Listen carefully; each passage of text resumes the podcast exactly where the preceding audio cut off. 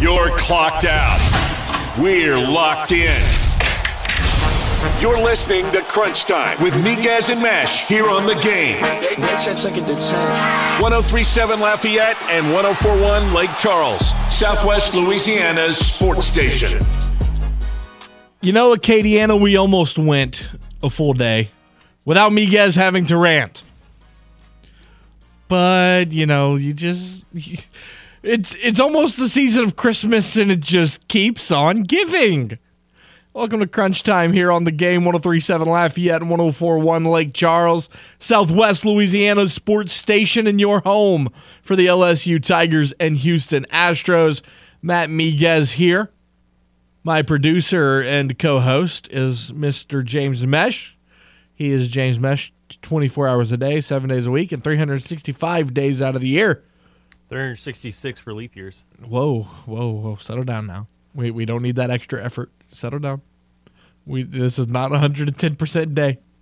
Just kidding. It's always one hundred ten percent day. I but I give one hundred twenty, so I'm better. Anyways, what's going on, buddy? How are you? Okay, then. How are you? Doing all right. Come on, man. Give me some energy. How are you? Threw me off with the one twenty. Yeah, you know. I grind. What can I say? I don't know how to respond to that. Well, you know, probably a good idea. Anyways, let's get let, let's get to the elephant in the room oh, as to why you're so upset. If you are wondering, Andy Dalton is now getting another start for the Saints under center on Sunday against the Rams. How do you feel, Matt? How do you feel? I've got one word to describe Dennis Allen. Are you going to be like Charles Barkley, where he was like, terrible. Pa- no, Paul and Nash must see T V.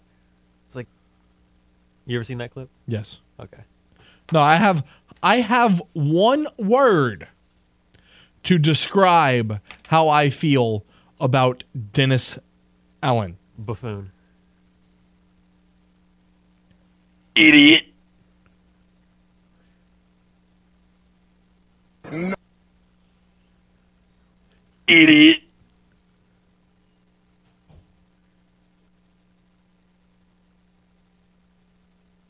No? Okay. James is going to find it. His computer's crapping out on him. But anyways, he's an idiot. How? What have you seen out of Andy Dalton that says, oh, you know what? He's he's he's the guy. He, he's the guy that, that should that should play quarter, quarterback for us. Like, what? Who who gave you the job to lead an N F L franchise? Because I sure as hell wouldn't have. I mean, you've got to be kidding me. Dennis Allen said in his press conference on Monday that doing the same thing and expecting a different result is insanity. And so, if we keep doing the same things and expect it to be different, that's the definition of insanity. You are the definition of insanity, you idiot. Jameis Winston is maybe ninety-five percent, and that's the healthiest that he is going to be. Play him. And, you know, the, the more...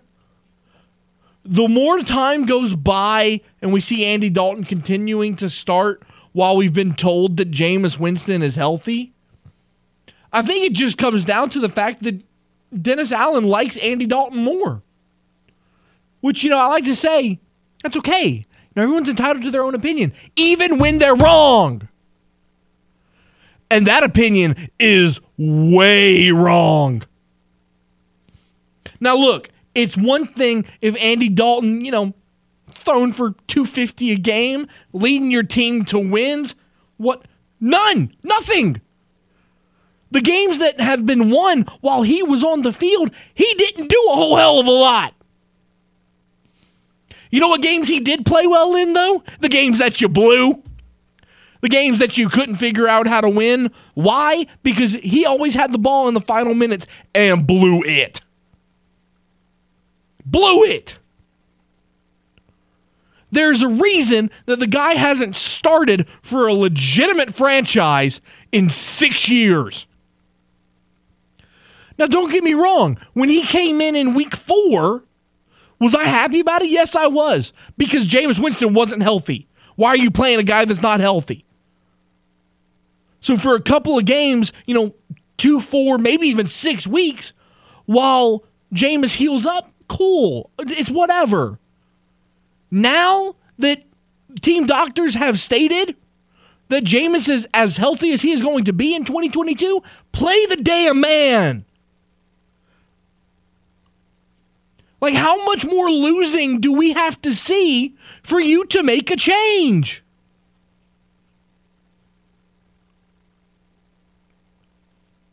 How much more do we have to suck and threaten to pull out paper bags like it's seventy-five before you say, oh, you know what I'm doing right now is not working. Maybe we should change some things up. No, what you tell your team is go have fun. Look, I'm all for having fun playing football. You're supposed to. It's a hell of a lot more fun to win. Go win! God, I sound just like Kevin Flint, idiot. Thank you. You found it. Play it again. Idiot. Idiot. Life is pain. God, man. James, please say something. It's just funny watching you. No, but to me, I think the reason why he's going with him is because I had talked about it before. The fact that Andy kind of feels like more of, I guess you could say, a safe play, because the strength of the team is supposed to be the defense, and since he's a defensive-minded head coach, usually when those types of minds are leading the team, you lean on the defense and you ask the offense to just do, like, enough. Not asking you to score thirty. Not asking you to do that on a consistent basis. Maybe every once in a while, but for the most part, look, don't just don't turn the football over. Play position football. Kind of kind of play the uh, field battle, I guess you could say. Now look, I'm I'm fine with that if that's your coaching philosophy. But the thing is with that is it hasn't worked because the defense, they have not played up to the expectation that we have had on them. Did we maybe have a high expectation, especially with all the moving pieces? Probably. But to me, the fact that they still are playing this poorly and the fact that the identity of this team of being a run-stuffing defense and making enough plays and being opportunistic at times, the fact that you are giving up big play runs after big play runs. We've seen multiple times this year, hundred-yard runners, when it took three years for the next hundred-yard runner to come, because it was twenty seventeen mm-hmm. when it was Samaje Perine, who's now the second or third back for the Bengals. And then last time you had seen it was, I think, twenty twenty or last year. Mm-hmm. That was the last time that you had seen. But now you've seen it three different times, possibly four. And then you've only got two interceptions on the year. And it's both by a safety that, like I said, I've been having in the doghouse because I've seen a lack he's, of effort from this guy. He's washed. He's done. We we thought he had another year or two in him. He, the guy's done. He, he he's not the player that we thought we were getting. But uh, again, I, I'm fine with that being your philosophy. Lean on your defense and, and whatever. That's fine and dandy. But when it doesn't work, you gotta change something. You need a spark. You need something that, you know, make just something different. And I think Jameis Winston provides that for you at this point. I think you need to see a hell of a lot more Taysom Hill than you have seen so far this year. I think you need to see more of a pass rush than you have seen this year. I mean, it's great that you got five sacks on Kenny Pickett on Sunday, but that's the first time you've done that all season. You have not been getting to the quarterback at all. And the problem is now, you know, now Pete Warner's hurt, and he's out for a couple of weeks. So, you know, when when the season goes bad, everybody can go, oh, well, you know, we had injuries. And when are we going to stop with that? Now, look, I'm not saying the injuries aren't a huge part of it, because they are. But you had injury problems last year, and you were nine and eight. And if it wasn't for the 49ers, you'd have made the playoffs. You had roster turnover last year. Newsflash, you lost your first ballot Hall of Famer last year. The common denominator is coaching. And people can try and defend it all they want, and I'm glad to listen to them. But I'm going to tell you that you're wrong. The coaching philosophy and the coaching mindset is the problem. The fact that you think that your team is better off with a thirty-four-year-old backup at quarterback is just crazy. It's crazy to me. You paid the man six million dollars over two years. You're paying Jameis thirty.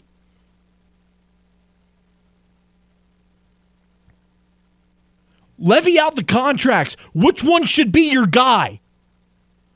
When push comes to shove and they're both healthy, who should be the guy? The guy you're paying three million dollars or the guy you're paying fifteen dollars? I mean, I'm no mathematologist, like SpongeBob likes to say. fifteen million dollars would be the guy I have on the field if he's healthy. And everybody said, well, the season's lost. Exactly. The season's lost, so why not play him? He's not coming back next year. Andy Dalton's not coming back next year. Hell, Dennis Allen keeps this up. He's not coming back next year. What do you have to lose? So what if we finish three and fourteen at this point? It doesn't matter.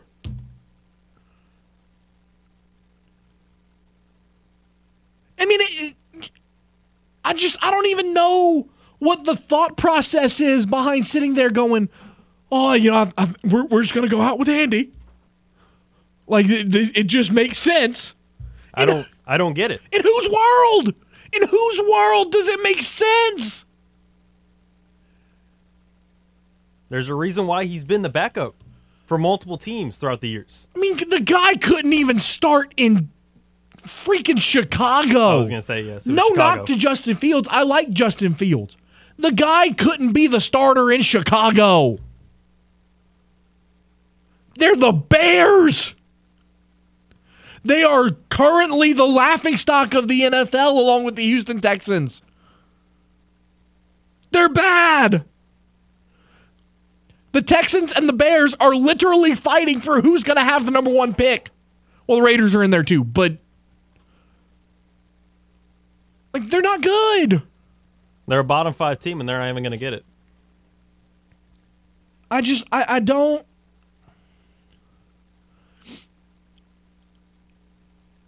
And, you know, if it comes down to,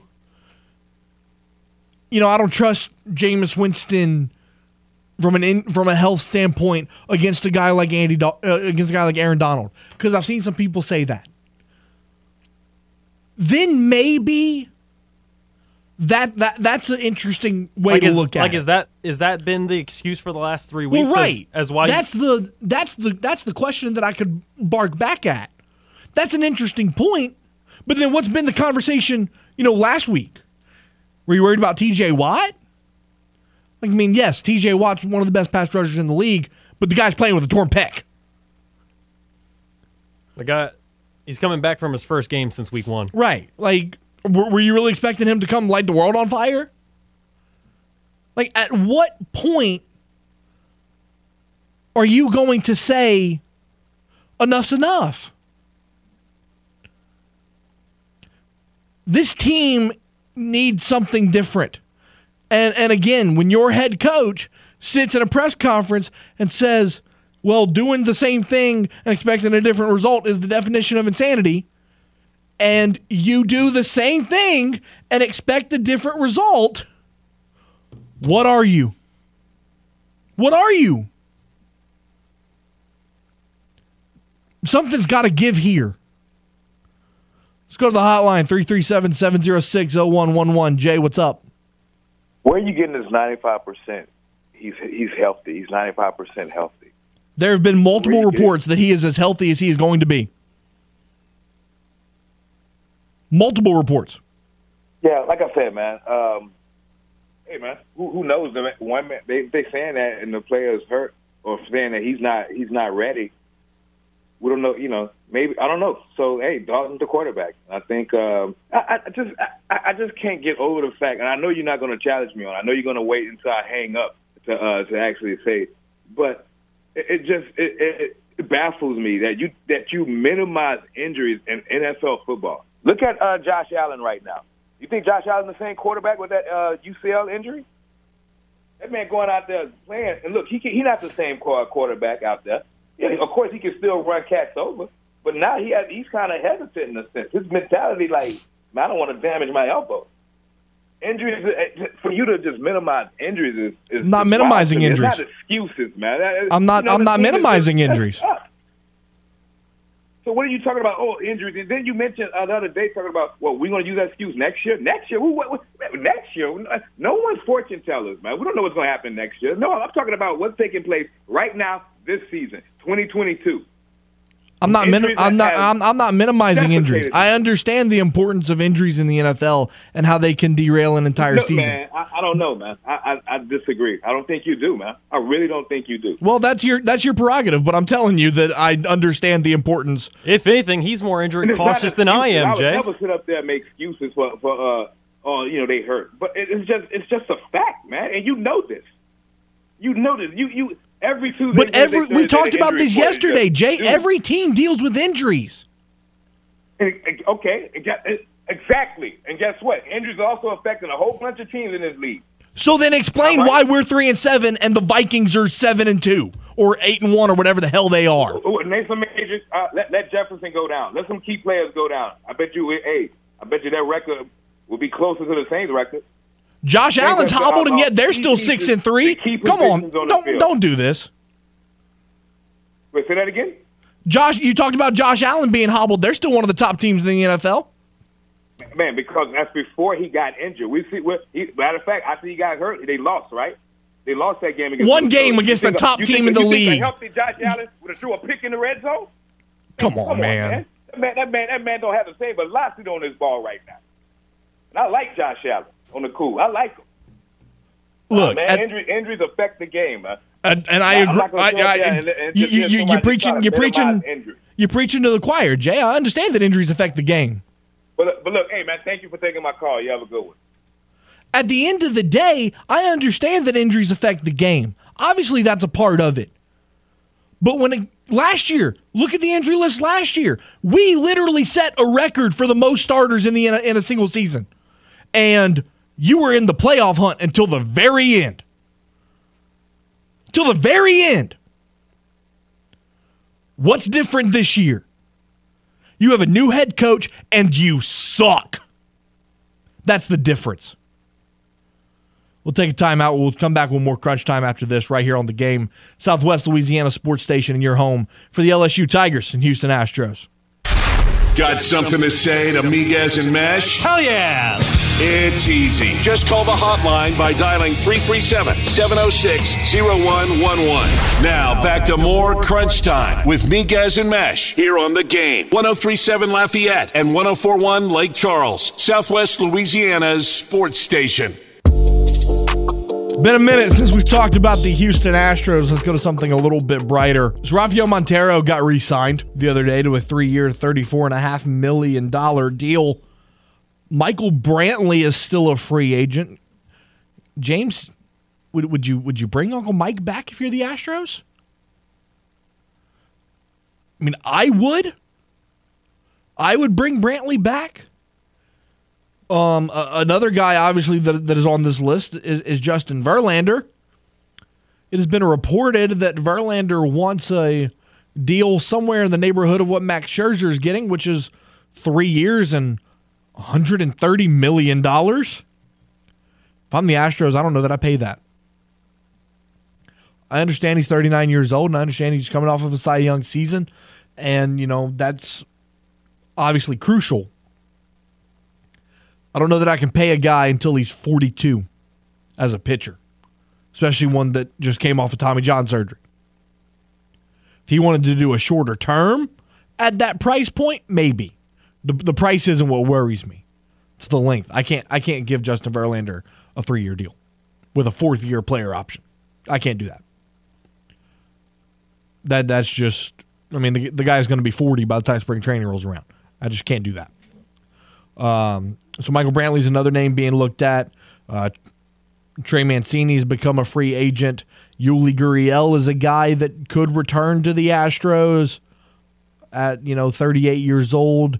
Maybe bring him in as a as a reserve first baseman slash designated hitter. But you got to go get a first baseman. And, and I know Anthony Rizzo was at the top of the list, and he's decided to re-sign with the Yankees. You still have Jose Abreu out there. You still have Josh Bell out there, who you wanted at the trade deadline. Uh, so you could go get Josh Bell. There's there's a lot of guys you can go get. The other position is catcher. Do you bring back Martin Maldonado? I say you do. Uh, Christian Vasquez is, is the question. Do you do you let him walk and maybe trust one of your younger guys? Or do you go get somebody in free agency like a Wilson Contreras? That that name's been thrown around quite a bit. There, there's a lot of questions that the Astros are going to have to answer. James, would you bring back Verlander? I'd look to bring back Verlander on a one or two year deal. I'm I'm looking forward on. So you're not so you're not budging more than two years. No, because uh, I know he talked about how he wants to play in his in his kind of mid forties, like no. Tom has. He wants to pitch till he's forty-five, which I get. But wanting to and having the ability to to still be an effective pitcher like how he has been, totally different things. It's it's two completely different things. If we yep. want to do it by year by year basis, all for it. But if you're at if if Justin Verlander is asking the Astros, I want a three year deal. Well, what happens if if your arm goes to crap by forty-one? You're you're getting you're getting your money. Congrats. Right. And I understand you want commitment, but homie, you forty, you're going to be forty-three by that time. And if you and if your arm's dead a year and a half after, before before the contract is even done, well, we're just the, the Astros are just S O L. Right. Yeah. The the the forty million dollars a year, that that doesn't necessarily bother me. Um, you can you can play year by year, but too much of a commitment right. that always bites teams in the butt. I can't I can't pay him three years. I just, I just can't, can't do it.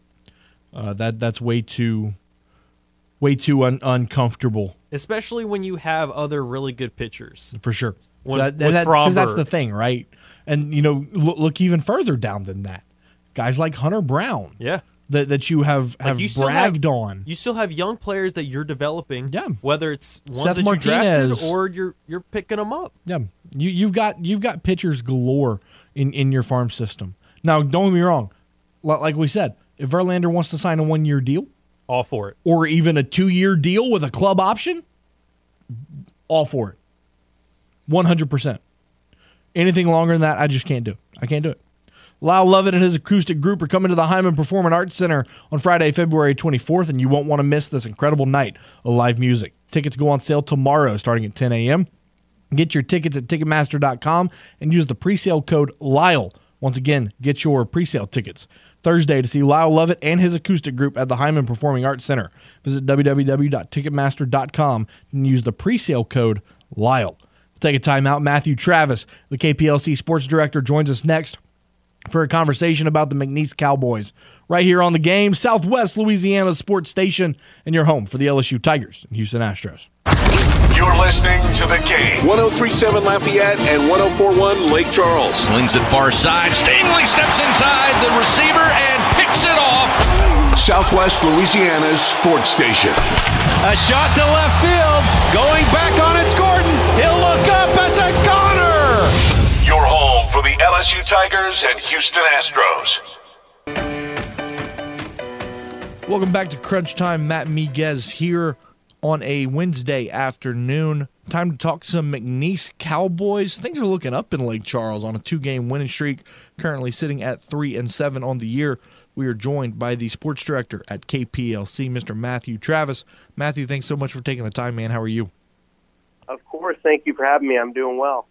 So, you know, talk about the, you know, the program so far. You know, I hit on it a second ago on a two-game winning streak. It's interesting when you look at it. Gary Goff, you know, comes from the air raid tree, coached under Mike Leach.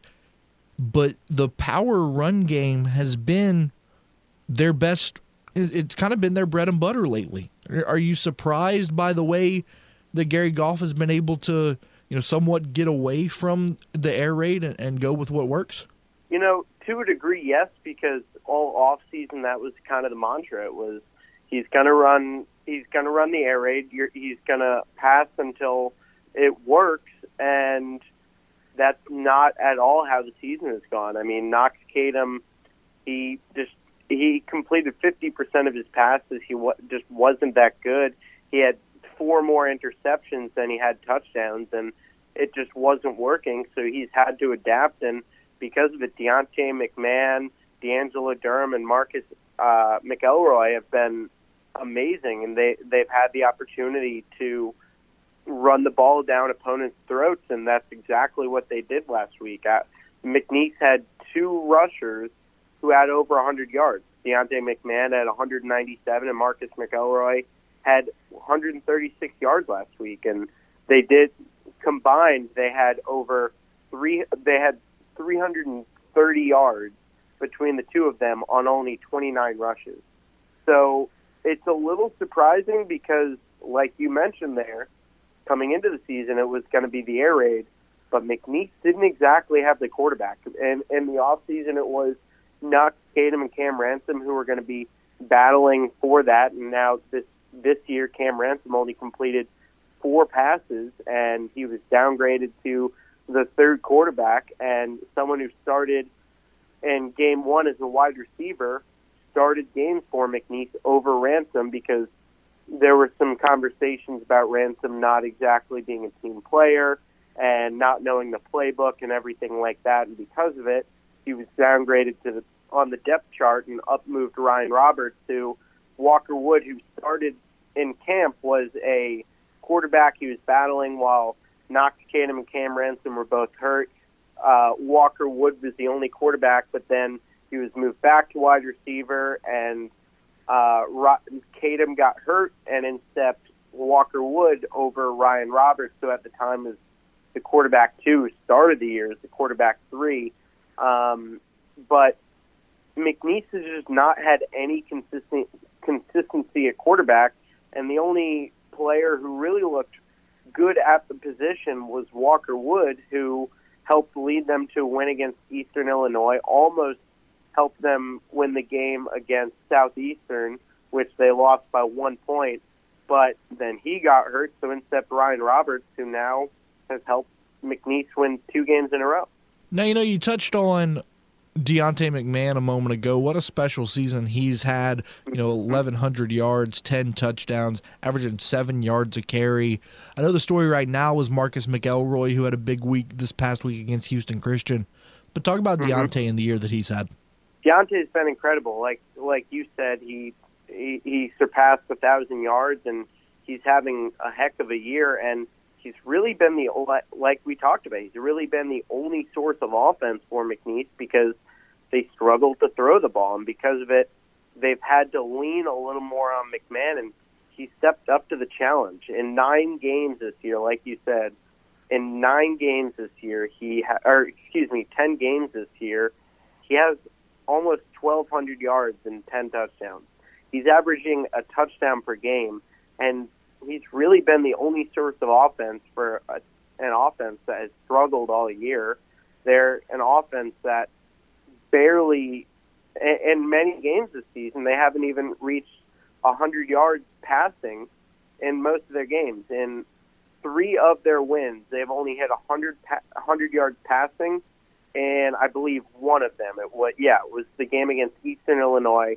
They threw for two hundred sixty-eight yards when Ryan Roberts Um, stepped in for Walker Wood, so McMahon has had to be the one to be the workhorse, and game in and game out, he's the one who's gone off for McNeese. And each of their three wins, he's had, uh, I believe, co- close to one hundred fifty yards or over. He had, he had two hundred yards against uh, Houston Christian. He had one ninety-seven, and he had two eleven against Eastern Illinois. So in back-to-back games, he is just about two hundred yards, and that's kind of been the story of the season for McNeese. In order for them to be competitive in games, they need him to hit two hundred yards or close to it and set them up with scoring opportunities, and he's been doing it. Now, you know, we talked about the quarterback room and, and the the ins and outs of, of that group playing different guys. You've had four different players play at the quarterback position. How mm-hmm. concerning is that to you, in, in your opinion, for the future of this program? Uh, it, it's interesting because I'm not quite sure what it's going to look like next year. I, I, I, I don't know that Knox Kadem will necessarily be in the mix because he hasn't exactly proven that he's it's worth it to put him in the mix.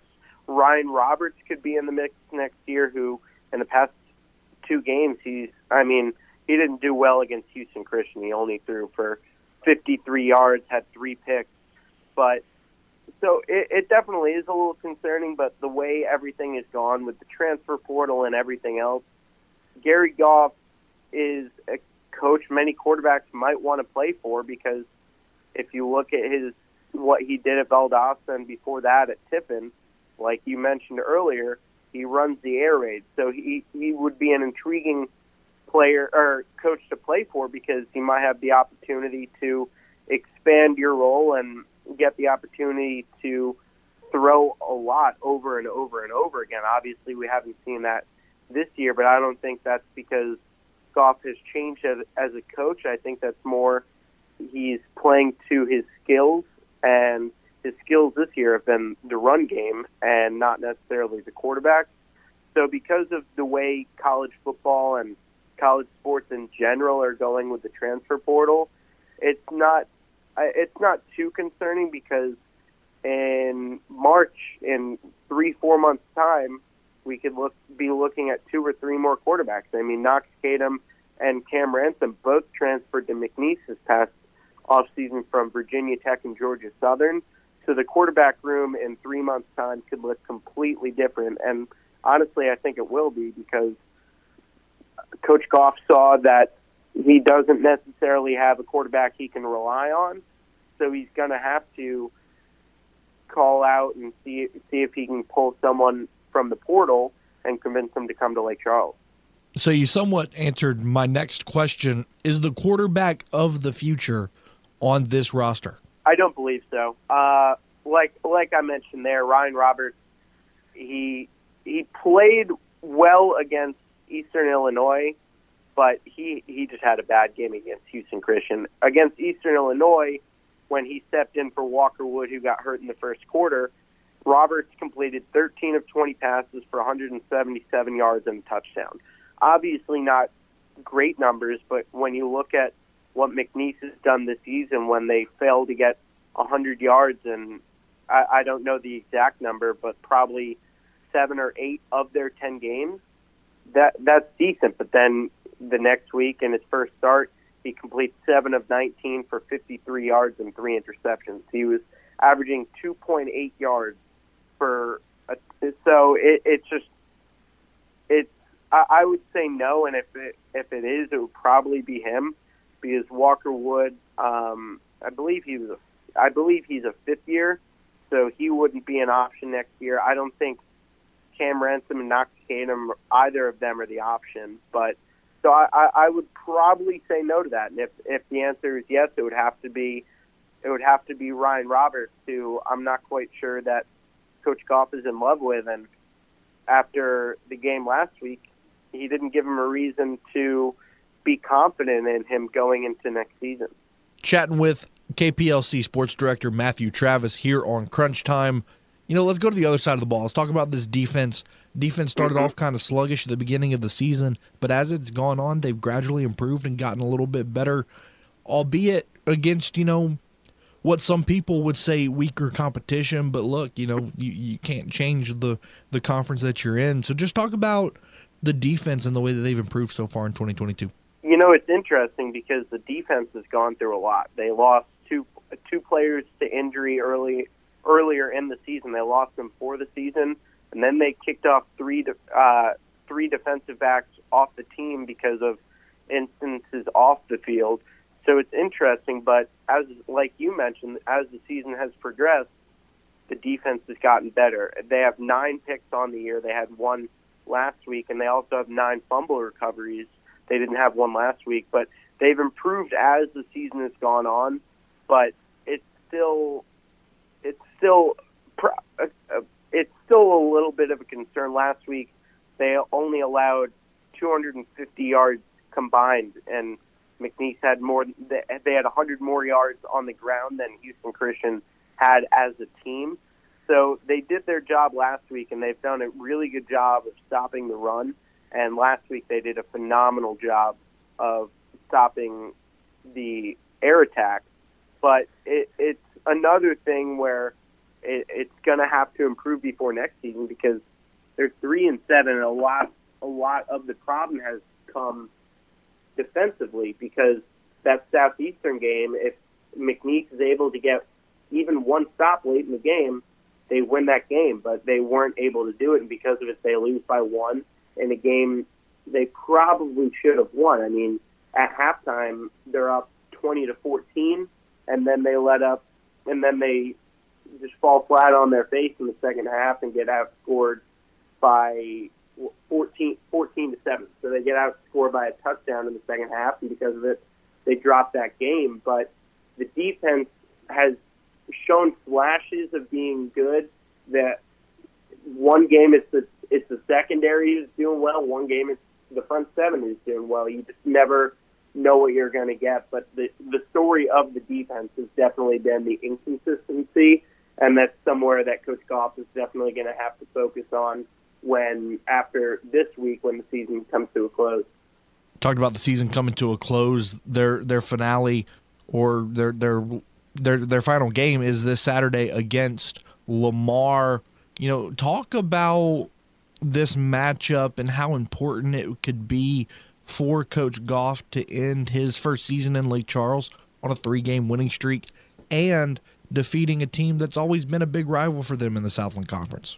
Oh, it'll be big, and Lamar is back in the Southland, so to to win that game would definitely be big for morale. You go into the offseason with a three-game win streak. I mean, two weeks ago we were talking about a team that's one and seven, and now they're a team that could finish the year four and seven, and if they lost either of the past two games, it would be it would be tough to, like we mentioned, McNeese is probably going to have to focus on a quarterback. They're probably going to have to focus on replacing a lot of the guys up front defensively, and they're going to have to focus on rebuilding the offensive line. And if you finish the season losing one or two of the last three games, which they could potentially win all three, if you don't, it's going to be tough to convince the guys to come here because it was a bad first season, and now they've completely turned it around. Had they won that Southeastern game, it would have been even better, and even the week before against Nichols on the road, it could be a completely different season. And after year one, the four and the four and seven season after last year, when McNeese just looked like one of the most incompetent teams in college football, that that's trending in the right direction. I know last season they were four and seven as well, but it was a bad four and seven. But it going four and seven in year one and ending the year on a three game win streak would definitely be something you can you can hit on to kids in the transfer portal of, we're turning it around. We ended the season on a three-game win streak. We it, and the two games before that, we were single-digit games. So it would definitely be huge for recruiting, huge for getting kids out of the transfer portal. And I think this game is massive for those reasons. Wrapping up here with Matthew Travis. Going into the offseason, what do you think the biggest need is that Gary Goff and his coaching staff need to address going into twenty twenty-three? Oh, it's quarterback play without a doubt. I mean, you you can't have a season where you're averaging less than one hundred yards from your quarterback. Well, a little over one hundred yards per game. It, it, it just can't happen. And because if McNeese had a quarterback, it would be a completely different season. Uh, they've lost way too many close games or games where they led by at one point or games where if they had a quarterback would have been much closer and they would have put themselves in a position to win. If they had a better quarterback, they probably would have won, would have won at Nichols. They might have beaten Alcorn State earlier in the season at home. They, the Incarnate Word game might have been closer, and same with A and M Commerce, but they don't. So quarterback would definitely be the position they have to focus on, because if you pair a quarterback with the rushing attack McNeese has had this season, would have been a completely different year, and Coach Goff knows that, and he knows that's something they have to focus on for next year. Because if they don't, it might be it might be another season like that. They're going to have McMahon back next year. He's currently a junior. So to get him back and to pair him with a quarterback who can help him succeed would be massive. And I, I, I think we'd be looking at a team who, in a somewhat weak Southland Conference, could compete for the Southland. I mean, they're going to finish probably fifth or sixth in the Southland this year, and it could be a completely different outlook three hundred sixty-five days from now if they're able to get a quarterback who can compete for them week in and week out out of the transfer portal. Matthew Travis, the K P L C sports director, joining us here on Crunch Time. Matthew, really appreciate you taking the time, and uh, we'll talk again soon, my friend. Of course, I appreciate it. You have a great day. And there he goes, Matthew Travis, the K P L C sports director. Speaking of the Cowboys of McNeese, tune in tonight from six to seven for the McNeese Coaches Show, presented by Maplewood Burgers, Line of Bed out of Westlake, and the Southwest Louisiana Law Center. Jim Gazzola will be talking all things Cowboys, as the McNeese Coaches Show will be broadcasting from the Maplewood Burgers at forty-four fifty-three Nelson Road. So tune in tonight starting at six for the McNeese Coaches Show right here on The Game, one oh three point seven Lafayette, one oh four point one Lake Charles, Southwest Louisiana sports station. We'll take a timeout and wrap up hour number one on the other side. You're listening to The Game, Southwest Louisiana sports station, and you're home for the world champion Houston Astros and the S E C West champion L S U Tigers. A recent survey discovered that Game listeners prefer our station over watching a mandated webinar at work. Oh, thank you, everyone, for coming to this exciting meeting today to discuss... Take that, productivity in the workplace. This is The Game, one oh three point seven Lafayette and one oh four point one Lake Charles, Southwest Louisiana's sports station. Welcome back to Crunch Time. Four fifty-four. Poll question of the day. How do you feel about Andy Dalton getting another start at quarterback for the Saints? Fine with him getting another start? You're indifferent about it? Or why? Why is he still there? Looking at a couple comments. John Paul. He's not the reason they are losing. The lack of effort, used talent that they have is the reason they're losing. I mean, ten point ten points for him this week. Woof. Yeah, I mean, you did start him in fantasy. Uh, but he has definitely been misused. I don't recall either of us ever saying that Andy Dalton is the lone reason why the Saints are losing, but okay. Ton said, look, Dalton is a solid backup. He's not starting. Kind of have the same thing about Jameis. Need a real Q B, not Hill, not Winston, not Dalton. Saints will just have to wait until they get decent picks again. I don't think you necessarily have to wait. I think you can still make deals. You're going to have to. Yeah. You're going to have to do something, because this ain't it. And, you know, going back to the injury thing, look, I understand that the injury report for the Saints is a novel. It's always a novel. This has been the last two years. Thank you. And what did we do two years ago? Made the playoffs. What'd you do last year? You were in the playoffs till the very end. What's changed? You got a new head coach. That's what's changed. There's something different about this team. And it's not a good different. There was a lot of losses on the team. There was.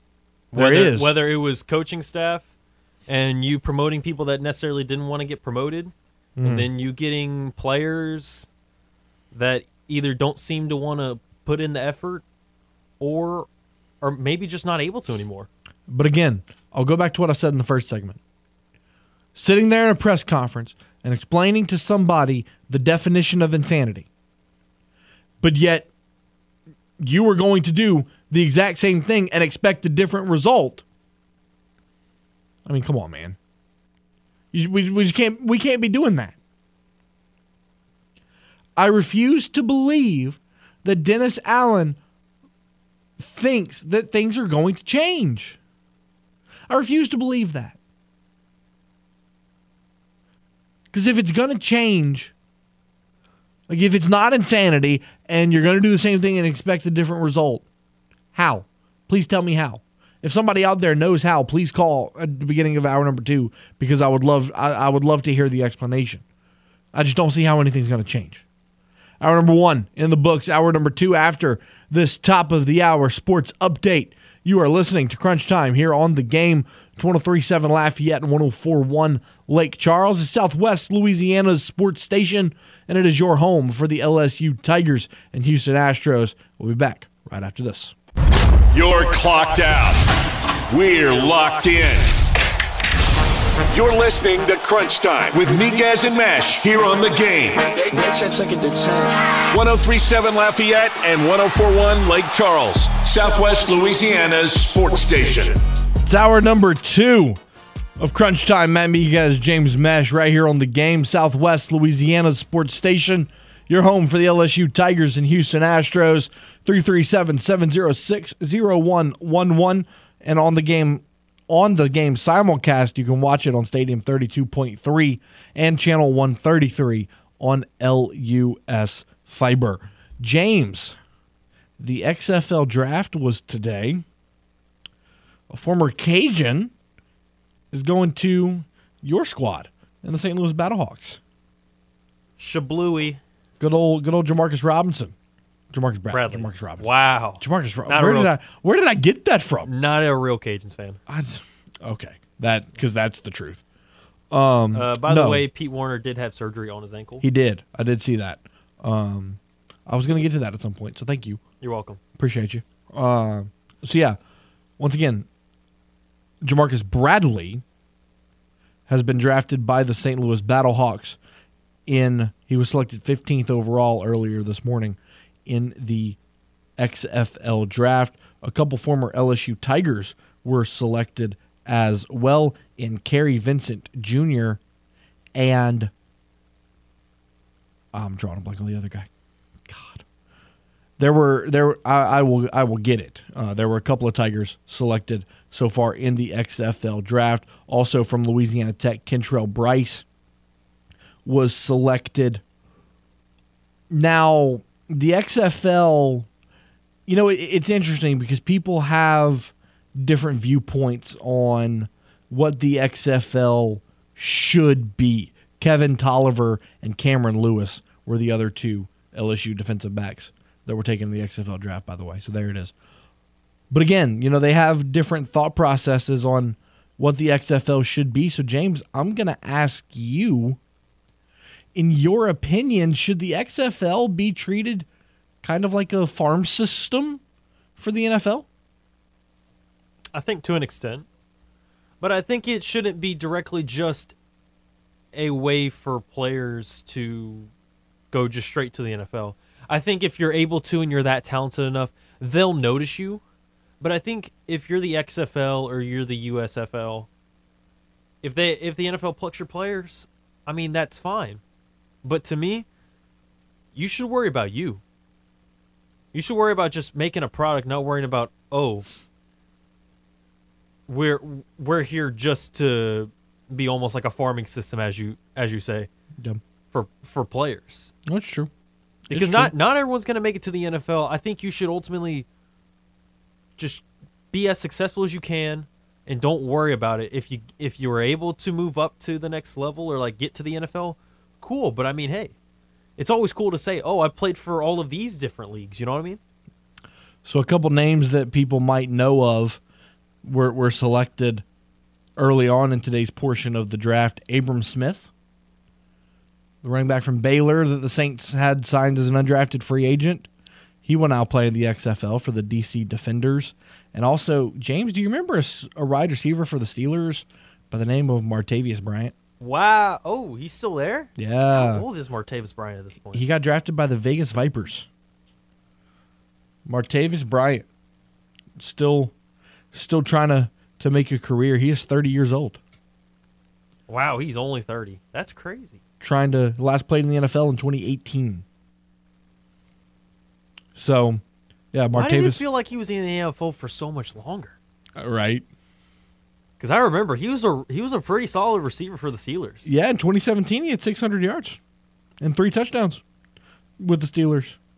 So I mean he was he was there when they had Juju and a, and A B before A B went crazy.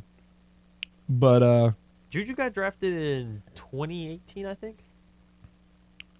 No, Juju's been around longer than that. Juju's like twenty-five. Hold on, let's let's see. I'm Ju- looking, Juju is twenty-five. He got drafted in seventeen. Oh, in seventeen. Okay. So they they played together for two years. So twenty seventeen, the Steelers had Martavius Bryant, Juju, and A B. Um, Martavius Bryant's best year of his career was in twenty fifteen when he had seven hundred sixty-five yards and six touchdowns with the Steelers. Um, but yeah, so some some names popping back up that, that people may not have heard in a uh, in a while. The X F L is going to be fun to watch, man. Any anything Dwayne "The Rock" Johnson does usually turns out well.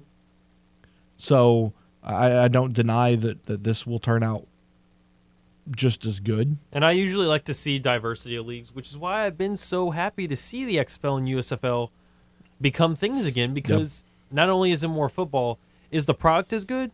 No, but it gives me more opportunities to find a team that I like and root for them. So you, you got to tell the story. Why why are you a Saint Louis Battlehawks fan? How did how did that become a thing? Uh, they didn't have a Louisiana team, and I look at it. I'm I'm not too hopped up on Texas teams. The only Texas team that I'm really cool with is the Astros. You're not an Astros fan. Okay. Don't don't Move. try and... I'm not going to entertain you with this. But I looked at I was like, okay, well, Saint Louis is someone nearby, and, and I like the name. I like I like the name Battlehawk. Saint Louis My favorite, is nearby? It's someone nearby. What, do you want me to choose, the D C Defenders? I mean... No, you want me to choose the... What was it? The Seattle Dragons? You want me to choose look, you, whatever the, Florida the, team? The Seattle Sea Dragons. First of all, you could have gone with San Antonio. You could have gone with Arlington. You could have gone with Orlando. I think Orlando's got to be closer than Saint Louis. Didn't I just say uh, the only like Texas team I'm really cool with is the Astros? I mean, go, uh, yeah, go yeah. on, go on. Like I said, I really like, I really like the name, and I like the logo as well. I, I think Battlehawks is is really cool. I'm not the biggest fan of blue. I like it, but I think overall it's really good. And then I, I liked the quarterback. Who was it? It's This man said he's a Battlehawks fan. Who'd you choose? Oh, I'm Houston. What was it, the Roughnecks? The, yeah, the Roughnecks, absolutely. That was absolutely. that was the team P J Walker was on before he got before he got picked up by the Panthers. Correct. It was. They were looking good. So your quarterback, A J McCarron. Well, this year, yes, is is A J McCarron, but what an absolute baller! So back in twenty twenty, twenty twenty, you had a, I forget his name. Um, uh, Taylor Heineke was on the team for a game. So was Jordan Te'amu. There it is, Jordan Te'amu. He was uh, a, he was a beast. He was a beast in the X F L. Yeah, I mean he was he was a beast in college too. To be fair, I mean yeah, well, but. Yeah, Taylor Heineke was former. Oh, he's on the list of former players that played at least one game. So I mean, you, you've got that, uh, and then you also had a guy by the name of Nick Fitzgerald. He went to he played at Mississippi State. And the and the thing with the Battlehawks, even though I'm a passing guy, I'm a, I'm an offensive guy for sure. I'm more of a passing guy, but I really enjoyed what the Battlehawks did on the ground, though. They had, I think they they ran pretty well with their two running backs. Then. I, I, Jordan Te'amu was really good as a running option as well. So it was almost like a three-headed monster in the backfield. It's almost like what the Ravens have right now, if the Ravens can ever get their running backs healthy. So look how lucky you are. I, I took the liberty of, of figuring out how far away Saint Louis was compared to Orlando. Okay. So if you don't want to cheer for a Texas team, which is cool, it's your prerogative. Same thing with Florida teams, pretty much. So Saint Louis uh-huh. is twenty-six minutes closer to here than Orlando, Florida. Okay. So... Very, very cool, Matt. Thank you for sharing. You you were right. God, that hurts. That hurts. I'm surprised you don't admit it more. Because it's not true. That notice how you were so hesitant to say more that. More times than not. Okay. You're you're you're wrong a lot of the time, bud. Mm-hmm. I mean, you are. For sure. It's, I mean, you can you can be mad about it all you want. I'm not mad at all. That's but that's the funny thing. It's it, it's it's the true. Mm-hmm. It's the true. It's the true. Okay. That's what it is. That's what it is. Idiot. Poll, Poll question. How do you feel about Andy Dalton getting another start at quarterback for the Saints? eighteen point two percent say you're fine with one more start. eighteen point two percent say indifferent. And sixty-three point six percent say why. Jamie Green says, Dalton at quarterback, D A as head coach, P C as the O C. I feel sorry for this team and their fans. Well, thank yeah. you, yeah, Jamie. You want to know why? It, it I, I boil it down to a quote that came from one of my favorite T V shows in Scrubs. Oh, I thought you were going to say, like, Saved by the Bell.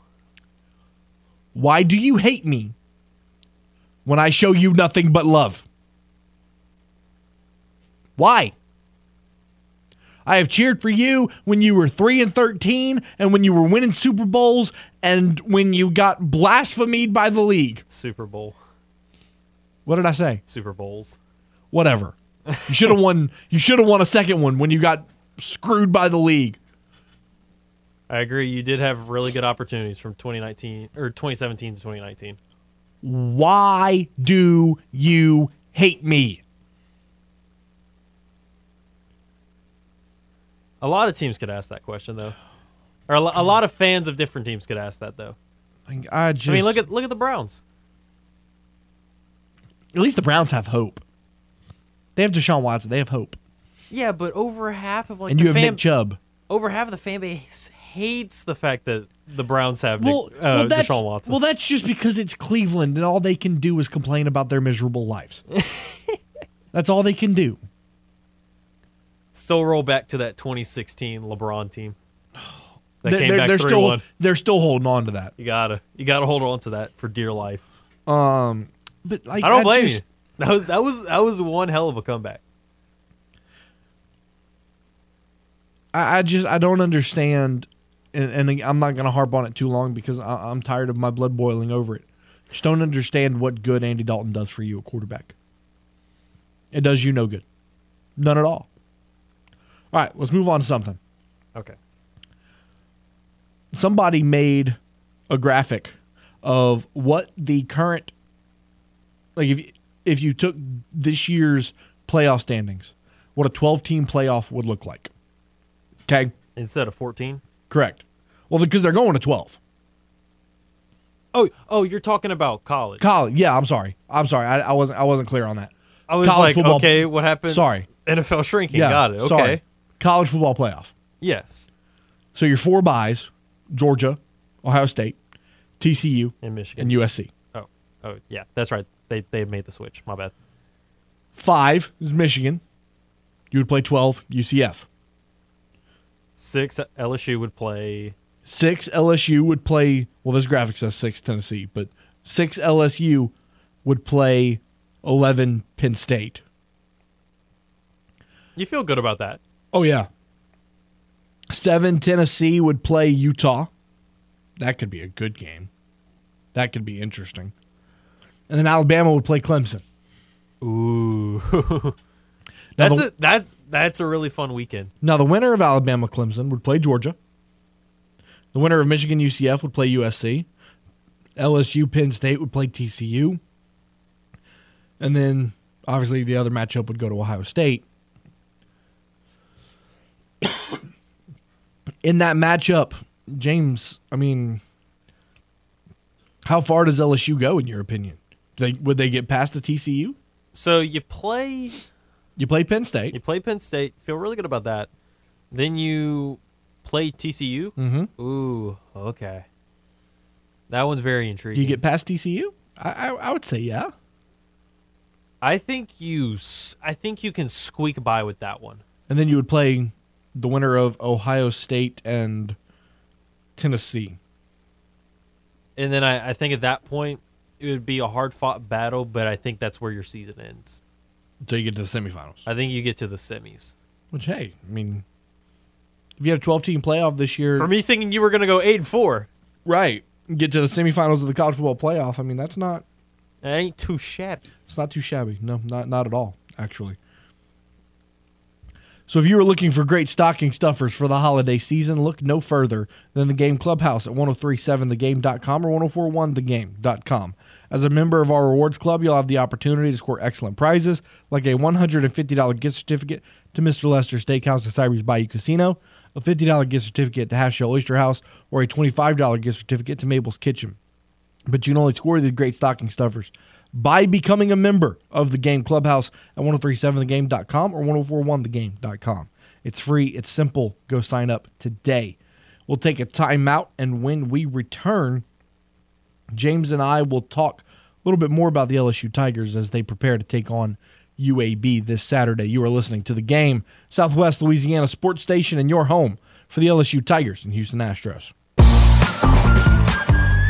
Start N F L Week eleven off right with a no-sweat same-game from FanDuel, America's number one sportsbook. It doesn't matter if you're new to FanDuel or if you already have an account. You get free bets back if your Thursday night same-game parlay doesn't hit.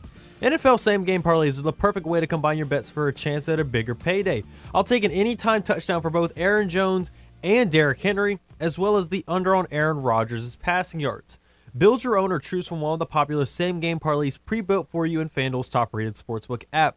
However you want to play, you can bet on the N F L on Thursday night with a no-sweat same-game parlay. Just sign up and see. Sign up with promo code K L W B if you don't already have an account. But if you're already with FanDuel, you're all set. Just sign in and see what you got. Make every moment more with FanDuel, an official sports betting partner of the N F L. You must be twenty-one and older and present in Louisiana and permitted parishes only. three plus leg minimum, one dollar bet required. Refund issued is nominal drop with free bets that expire seven days after the receipt. Max free bet is five dollars. Restrictions apply. See terms at sportsbook dot fanduel dot com. And if you or someone you know has a gambling problem and wants help, call one eight seven seven seven seven zero stop. Mattress Mac is back, baby. So sports betting is still illegal in Texas. It is. But he... You know you know what you can bet on, though? Bet on those L S U Tigers. Oof. The women's and, basketball team. Yeah. four and oh. Yeah. Every game. Scoring one hundred plus points. Scoring one hundred plus points, yeah, baby. I mean, you can bet on that's, them all you want. That's that's a, that's some, to me, that's easy money right now. Speaking of college basketball, though, that's Mattress Mac's bet. He came to Louisiana and dropped a cool one million dollars on the Houston Cougars to win it all at plus nine hundred. Oh. So if he hits that, he gets ninety million dollars? nine million dollars. nine million dollars. Plus nine hundred would be nine would be nine million, because think about it. If he bets a hundred plus one hundred, you would dub, uh, you would okay. double it. So nine nine hundred nine million. But yeah, only I mean, only a million, Mac. You just got seventy five. Yeah, and he donated forty of it to charity. Put the other put the other thirty five on on the Cougars. That guy, good old Mattress Mac. That man's different. Kyler Murray is now day-to-day with a hamstring injury. Colt McCoy is dealing with a minor knee injury. And Cliff Kingsbury said he decides late, will plan to decide later this week who will start at quarterback. Could we see Trace McSorley? Oh. Is is he, he like your is he one of your favorite quarterbacks? Oh yeah. Where would you ever, rank him like ever since that favorites? song ever since that song came out, he's been just like he he's the guy that I quietly root for. Where do you where do you rank them amongst your favorite? Not like skill wise, just like personally, how you, like where he's you a, like him? He's in the top ten. Top ten? Yeah. Like you give him like seven? Probably. Probably. Who's, who's number one? Mahomes. My, my favorite quarterback's Patrick Mahomes. Oh, I could tell. You're uh, a big Mahomie. Second favorite quarterback's Josh Allen. Like you're talking about active, right? Yeah. Okay. Yeah. Talking about active quarterbacks. Yeah. Uh, Josh Allen would be second. Probably put Burrow third. Herbert fourth. Lamar fifth. Um, I'm Tua sixth, maybe.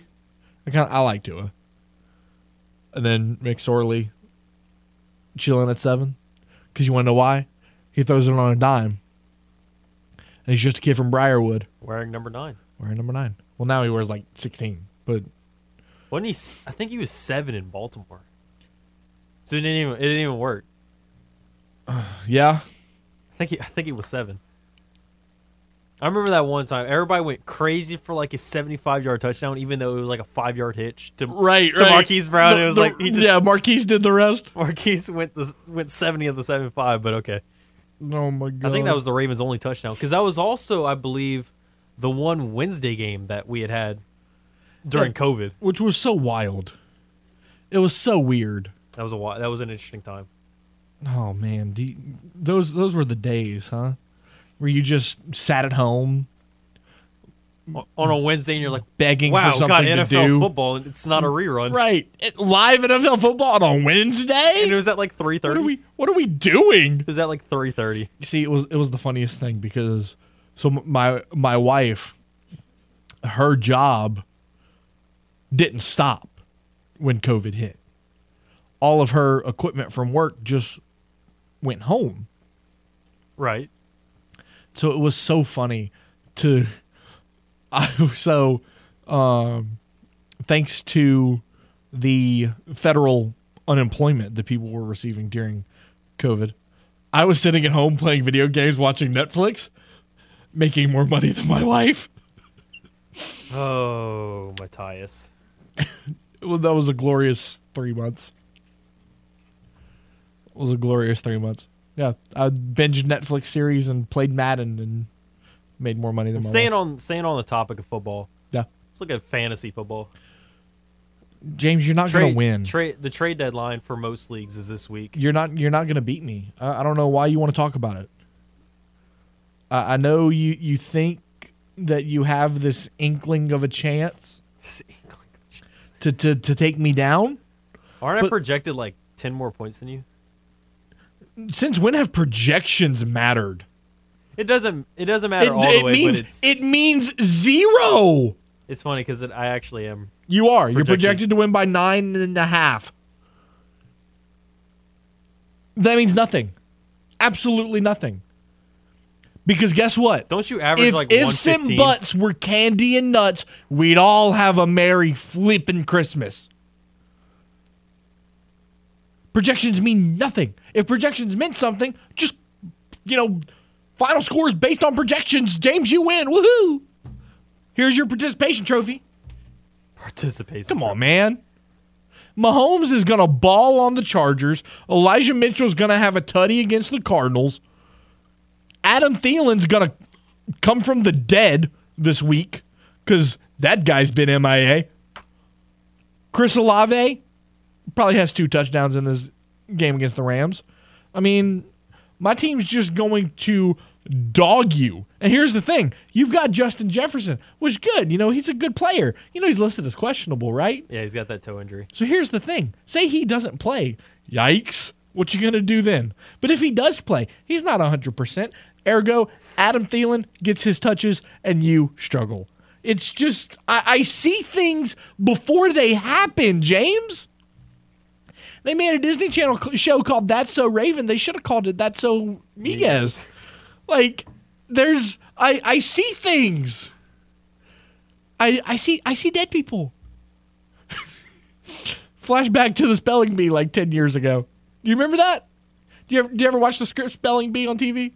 No, I don't watch those. Oh man. So There was there was this girl. She won the. the I remember iridocyclitis. There was this girl that won the spelling bee one year, and when she would go to spell the word, they would tell her the word, right?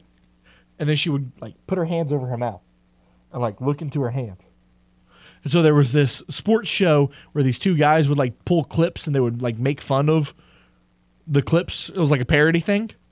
And so she puts her she and, and they're like, I see dead people. And to this day, I mean, I was like twelve when I saw it, and it just it's it stuck with me. I was waiting for you to get to the point of that story because you know, I was so confused on where you were going with that. I was I was getting there. Look, you y'all, you and R P three give me crap for you know drawing things out. The end, I'm just a storyteller. We give you crap for a lot of things. Y'all do, and, and I don't I don't return the favor enough. It's very so, deserving though. So you know. I know R P three's listening in, in in his golden throne, wherever wherever he is. I hope y'all know that it's coming. What is? The wrath.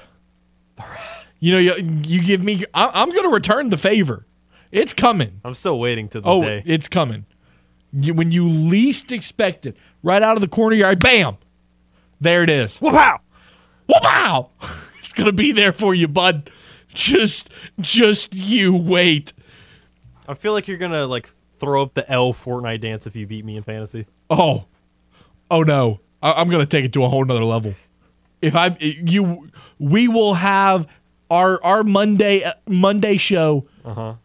L S U could lose, the Cajuns could lose, the Saints could lose. Well, what, it, well, but what if, if it comes I down to Monday you, night? But if I beat you in fantasy, our Monday show will be glorious.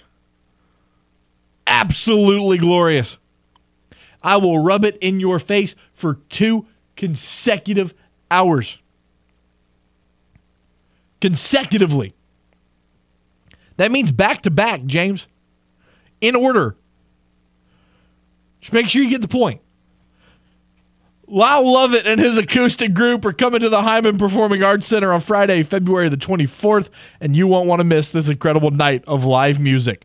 Presale tickets go on sale tomorrow starting at ten a.m., and you can get your tickets at w w w dot ticketmaster dot com and use the presale code Lyle. Once again, get your presale tickets tomorrow to see Lyle Lovett and his acoustic group at the Hyman Performing Arts Center. Visit w w w dot ticketmaster dot com and use the presale code Lyle. We'll take a time out. Brendan Ertle joins us next for Who Dat Wednesday right here on The Game, Southwest Louisiana sports station in your home for the L S U Tigers and the world champion Houston Astros. He's going to go. Touchdown Saints. Who's ready for some New Orleans Saints talk? We are. Here is Who Dat Wednesdays with Canal Street Chronicles' Brendan Ertle on Crunch Time with Miguez and Mesh. Brendan Ertle, what's going on, bud? What's up, guys? I, I shouldn't have read. Uh, dude, so what What are the Saints doing? Uh, great question. Uh, I don't know. Um, there, there's a lot There's a lot going on. I'm sure you're going to have follow-up questions, but uh, yeah, I, I, not, in a, not in a fun spot. I mean, here's the thing. You know, Dennis Allen said Monday in his press conference that doing the same thing and expecting a different result is, of course, the definition of insanity. Amen. But but yet, is, is that is that not what we're doing here? It is exactly what we're doing. I think he's hitting a point where old quotes are really starting to bite him in the butt. Uh, I, I have my own receipts here. Um, I, I dug deep and found when they first changed to Andy Dalton that he said it was strictly performance-based. And uh, if you're not a subscriber to New Orleans dot football, you got to go subscribe to them and check out the article that they had with Jameis. And we kind of were given this message that Jameis is healthy enough to play. He's healthy enough to be off the injury report. And then Dennis comes out and says today that um, Andy's the starter after they said uh, just this past weekend that exact quote that you said, and also that they're going to look at the film and consider quarterback change, and uh, they talked to both parties, and then they stuck with the same same quarterback. Um, and then he proceeded to say that Jameis isn't one hundred percent healthy, uh, but he's not on the injury report.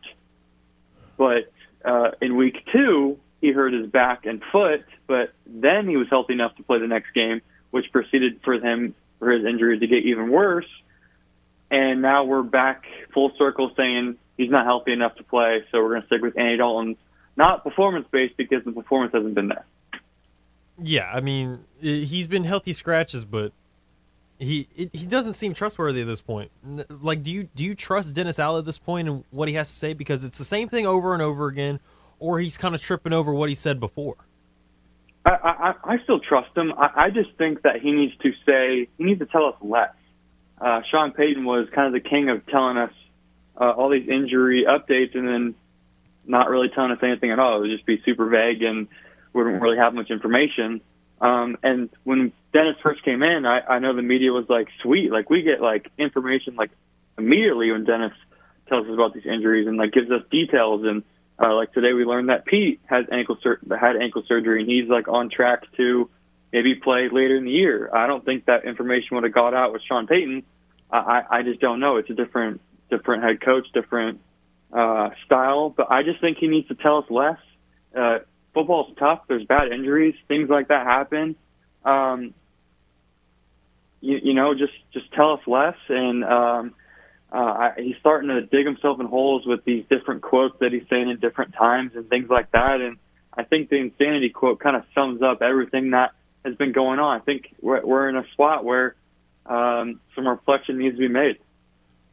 Brendan, how would you grade Caden Ellis' performance against the Steelers on Sunday with his seven tackles and a sack?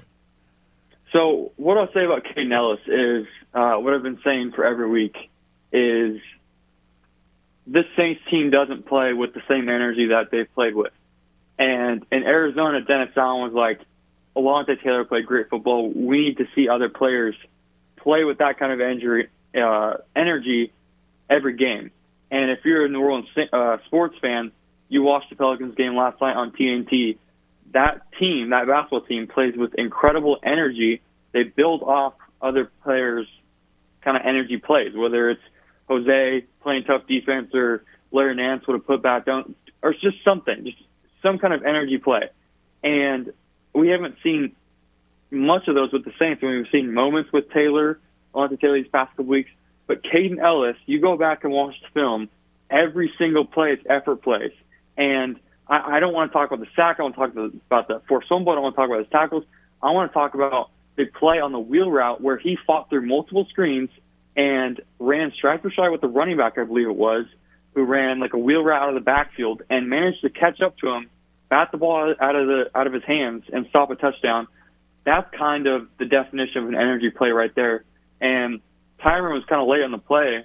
So the the point is, is Caden's playing great football. He deserves to play more. And with Pete in, with uh, Pete's ankle injury, uh, he's going to. But I, I, I'm really happy what I saw with Caden. And um, I think it was one of the few bright spots in that game. David Johnson was signed to the practice squad earlier today. What were, what were your thoughts on that? Um, see, I, I I think he will be elevated. Um But I don't think he'll have much of an impact. Uh, Ingram should be back here soon. I mean, who knows with these injuries? Uh, they said three to four weeks. We're hitting kind of that time frame, and I, I would take Ingram over anyone, any of the running backs we have in the practice squad. Uh, but we saw a good amount of Dwayne Washington last game, and we elevated Jordan Howard as well, and he got a carry that got stuffed, but uh, every other carry got stuffed as well. So um, not taking too much of that. But, yeah, I, I think David's a little more – Um, has a little more proven, hasn't really done much these past few years, and we all remember his incredible M V P fantasy football year with, year with the Cardinals, and then had a couple of good years with the Texans, but it just hasn't been um, that that good of a back since. And uh, he was with camp with, with them earlier, and he, they tried to get a deal done, couldn't get anything done because he wanted too much money, and uh, there was no other offers anywhere else, and that kind of just shows Uh, the spot that they're in. They did put a claim out for Eno Benjamin, and they're super close to getting him. Uh, if that name sounds familiar, it's because he ran for almost one hundred yards on us uh, in that Cardinals game. Uh, the Texans put a claim on him. They're obviously the first priority, and they got him. So it would have been cool to have him. It would have been nice to have some some flexibility at that spot, but I still think um, they're in a spot where they're just kind of waiting for Ingram to come back. Chatting with Brendan Ertl here on Crunch Time. How have you graded the safety position so far this season? I mean, Tyrann Mathieu, you know, has, has kind of underperformed in my opinion. And then Marcus May has just, you know, kind of been okay. Mm-hmm. I think it's been it's been tough. It's it's a really tough position to grade. I think Tyrann, like you said, hasn't been as good as we've we've hoped. Uh, but yet he's in a position where uh, you kind of flourish off the people around you, and I think that kind of sums up everything with him, Marcus May, and the job that C J Gardner-Johnson's doing. Uh, I always revisit that trade and like, man, what what could he have done at that position on our team?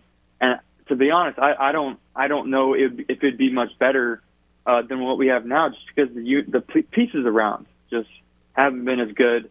Uh, in Philadelphia, that defense has been really opportunistic. Um, they've given the back end chances like that. I, I haven't seen Tyrann get a get a chance to make a play on a football in a really long time, probably since that Vikings game where he did get that ball. Um, but in, in, in the run support, uh, we we kind of just hope for Tyrann to make more plays. But at the end of the day, he's a five nine safety. I mean, th- those are your those those are plays supposed to be made for D linemen and linebackers, and I, I think uh, the two plays that popped out were both run plays that he didn't have a good enough effort. Um, yeah, the effort wasn't great, but I think he's been one of the few pieces that I've seen each week get a little bit better. Um, and it's tough to grade that position because, I mean, he's played with a different guy next to him every single week. Uh, we've seen Marcus May, we've seen P J Williams, we've seen Justin Evans, um, and we're just keep getting thinner and thinner at that position. And he's been one of the, kind of the staples on this team that hasn't missed a game. So uh, I think moving forward, um, I don't think he's in a position to get cut or anything.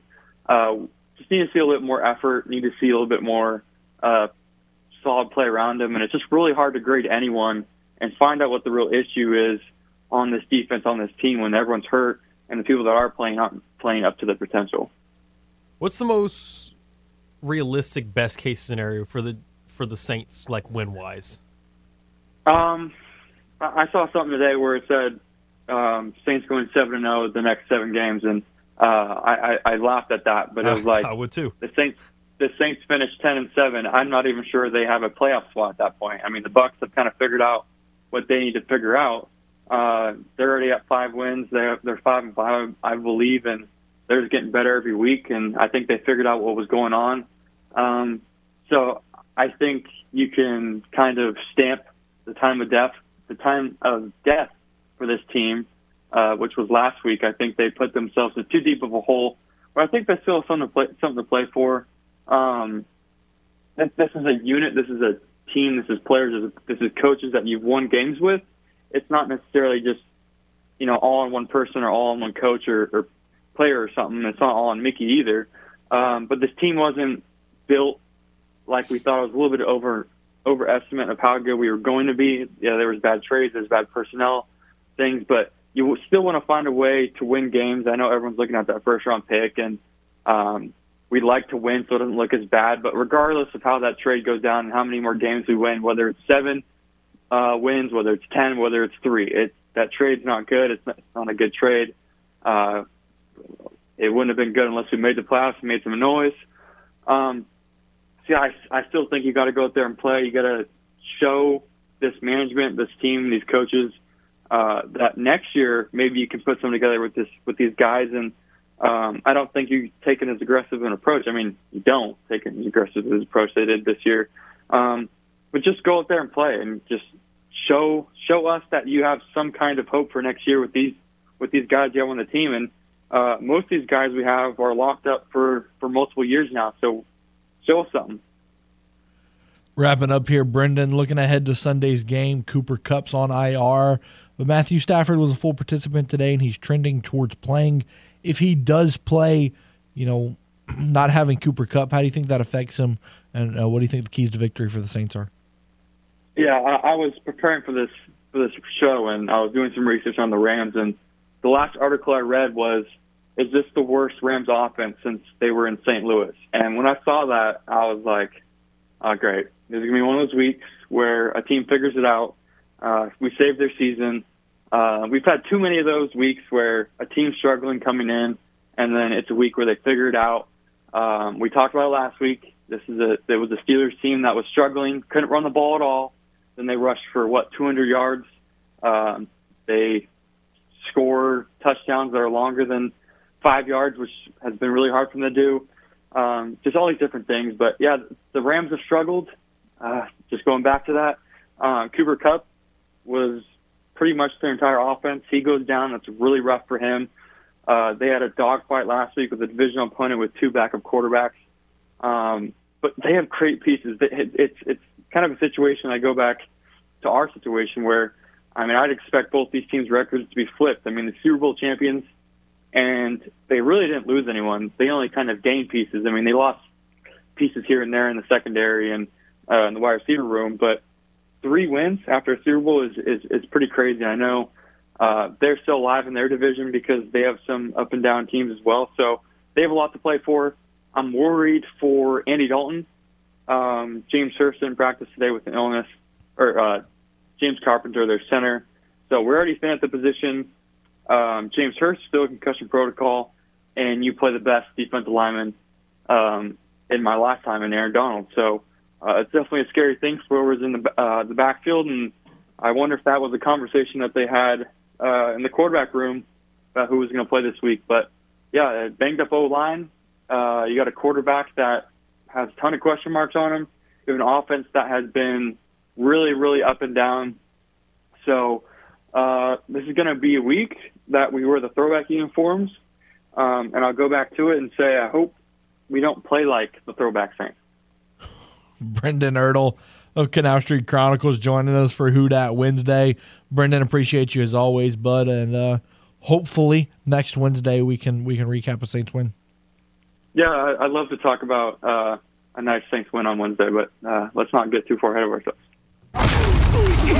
Tune in next week for another edition of Who Dat Wednesdays here on Crunch Time with Miguez and Mesh. From the Louisiana Ragin' Cajuns to the latest with the New Orleans Saints and Pelicans, Miguez and Mesh cover it all. I'm not worried. Uh, I think it's something that I can get under control. Now back to more Crunch Time with Miguez and Mesh here on The Game. one oh three point seven Lafayette and one oh four point one Lake Charles, Southwest Louisiana's sports station. Your Alexa or Google Home speaker helps you out around the house. It allows you to control your lights, your thermostats, and much more. But did you know that it could also play The Game? Just ask your Alexa or Google Home to play The Game, Southwest Louisiana, and it's that easy. So do the smart thing and have The Game, one oh three point seven Lafayette, one oh four point one Lake Charles with you at your office, your home, and everywhere you go. Hey, James, guess what? You lost the game. Damn, that's crazy. You lost the game. I lost the game? Please tell me you know what I'm talking about. You don't know what I'm talking about. Oh my God, I'm old. Dude. Okay, so when I was like middle school, high school, you played what you called The Game. The object of the game was to not think about the game. So if someone walked up to you and said, you lost the game, which made you think about the game, you lost it. It's really stupid, I know. But that's like playing knifey spoony. Well, I I understand, but I mean that's just what we did when we were thirteen, and we thought it was hilarious. I can't believe I'm so old. God. Well, James, you lost the game. Congratulations. All right. Well, thanks. I didn't to, really think about it because I was confused. Well, now you're thinking about it, so you lost. Thank you to Matthew Travis, the sports director of K P L C, for joining us for a conversation about McNeese, and, of course, Brendan Ertle for doing Who Dat Wednesday. James Mesh, I guess I appreciate you. For James Mesh, I'm Matt Miguez. Be safe, be well, hug your mom and them, and we'll be back tomorrow, same time, same station. You're listening to The Game, one oh three point seven Lafayette, one oh four point one Lake Charles, Southwest Louisiana Sports Station. Jim Gazzolo and the McNeese Coaches Show is up next.